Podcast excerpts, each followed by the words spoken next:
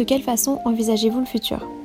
C'est une question que je me pose personnellement de plus en plus en ce moment, notamment à cause de ce que notre société traverse, de ce que le monde traverse d'une façon générale. Le réchauffement climatique, la pandémie mondiale, le manque de solidarité, etc. etc. La liste n'est pas exhaustive évidemment. J'ai décidé de créer ce podcast, L'être à un futur proche, car je souhaite partager une réflexion. Je dirais même des réflexions qui prendraient racine dans différents thèmes contemporains et plus particulièrement dans la façon dont ils pourraient être envisagés dans un futur proche.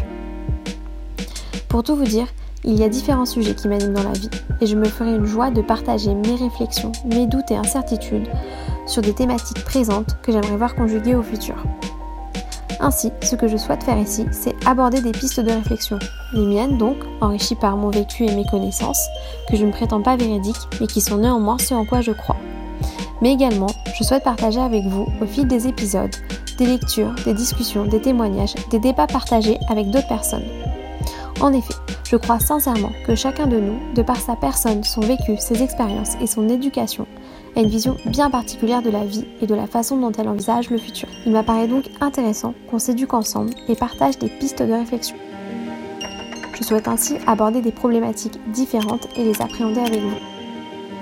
Pourquoi de telles problématiques se posent Pourquoi autant d'avis divergent sur des sujets cruciaux qui nécessiteraient consensus Quelles solutions apporter?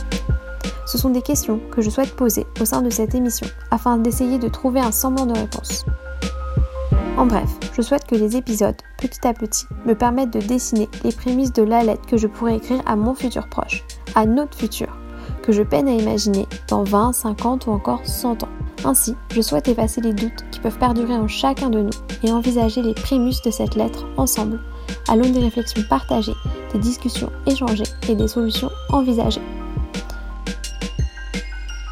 En effet, est-ce que vous-même vous êtes-vous déjà demandé à quoi ressemblerait la lettre que vous écririez à votre futur proche?